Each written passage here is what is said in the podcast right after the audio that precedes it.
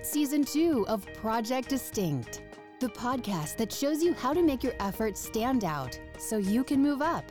Discover what it takes to grow your business and yourself with best selling author and member of the Sales and Marketing Hall of Fame and the Professional Speakers Hall of Fame, Scott McKain. And welcome to another edition of Project Distinct. This is Scott McKain. Thank you so much for joining me. Uh, today, we're talking about levels three and four of the six levels of customer interaction. And one of the things we talked about at the conclusion of yesterday is the way that a prospect is someone who will choose to do business with you is when you have proven your ability to solve her problem.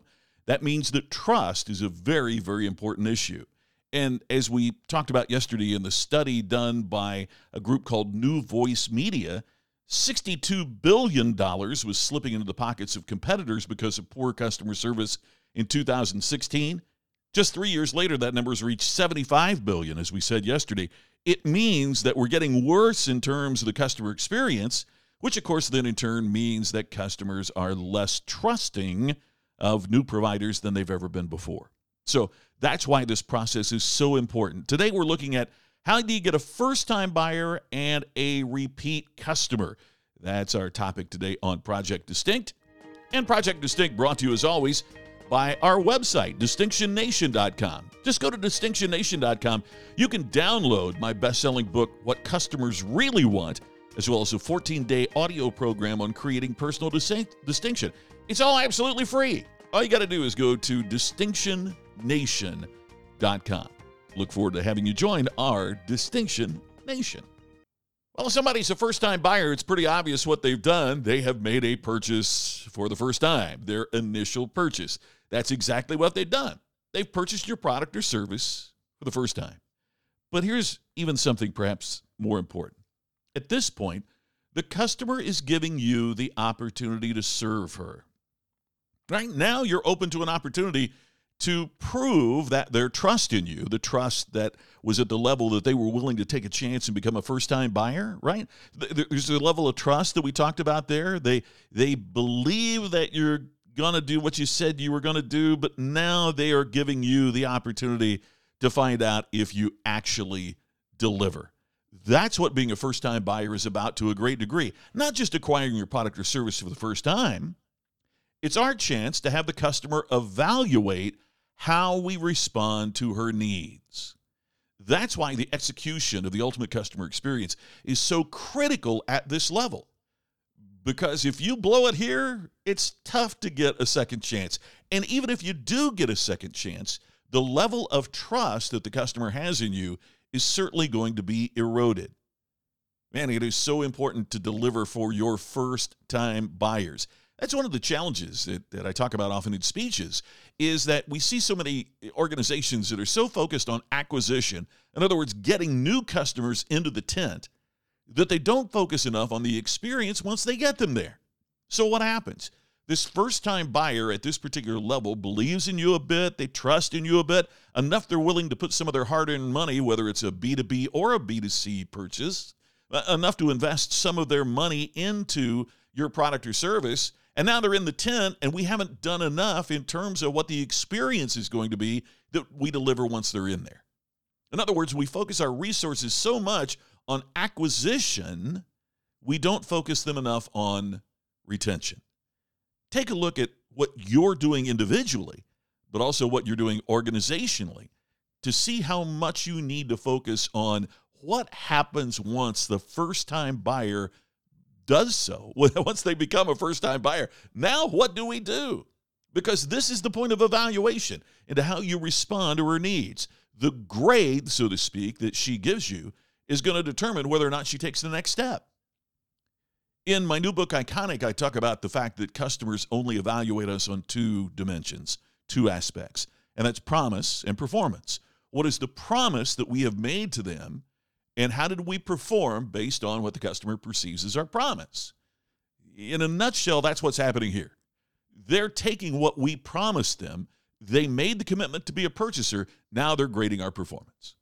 If we do well enough, then we do find that the customer takes the next step.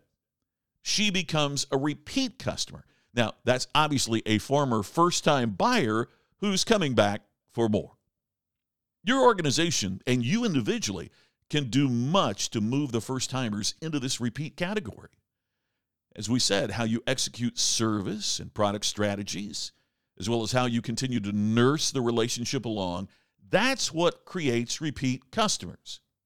For example, part of the reason automobile dealers want you to return to the dealership for service is to build you into a repeat customer. They want you to repeatedly come into the dealership. So you become a repeat customer not just for service, but for your next car as well. The more the customer repeats the purchase process in the service department, then the greater the likelihood that she will buy her next car from the dealership. Unless, of course, the service department soils the relationship that the sales department has built. In other words, it's the execution at every step along the way that's going to determine the value that the customer places on the relationship. So, if we want them to continue to move up this ladder of these six stages, then each level, the intensity grows more important to us. The intensity with which the customer deals with us certainly grows from suspect to prospect, prospect to first time buyer, first time buyer to repeat customer. Notice at every level, the relationship gets more committed, gets more intense. One of the fundamental problems is what I'll talk about right after this. As mentioned, Project Distinct is brought to you by DistinctionNation.com. Just go to DistinctionNation.com. You'll be able to download a 14 day audio program on creating personal distinction, complete with a workbook and a video as well. There, there's an ebook of my latest uh, uh, best-selling book, "What Customers Really Want." There's so much more on there for you. It's absolutely free. Just go to DistinctionNation.com. See all the resources available for you there. We'd love to have you join our Distinction Nation. So here's the last thought, and here's the problem. We focus our efforts so much on acquisition that we haven't paid enough attention to retention, and retention is going to be gained by relationship. See, loyalty only comes from connectivity. And I would even add an emotional connectivity. Why would I be loyal towards something towards which I have no feelings? Right? If, if I don't have some kind of feeling toward you or a feeling toward your organization, then there's absolutely no reason for me to continue and enhance my loyalty. There's no reason for me to allow the relationship we have to grow more intensive. It works in our personal lives that way. And it also works in our professional lives that way. That's part of the reason that this survey that I mentioned at the beginning is so absolutely critical.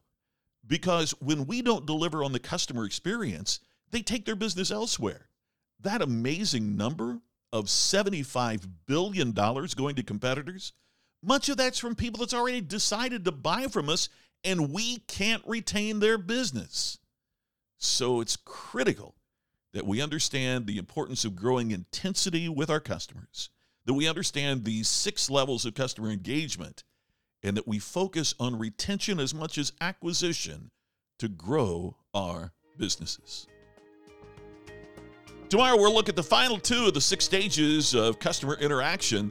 This is Scott McKain. Thanks so much for joining me on Project Distinct, and thank you and again for sharing and subscribing. It really helps. So we'll look forward to talking to you again tomorrow.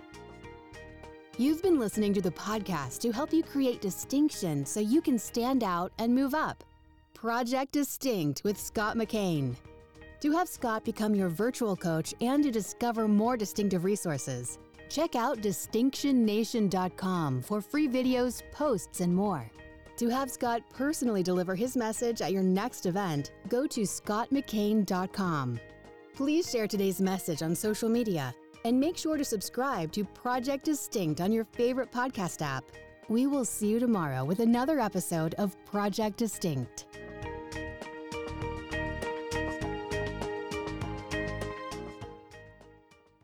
This podcast is a part of the C Suite Radio Network. For more top business podcasts, visit c-suiteradio.com.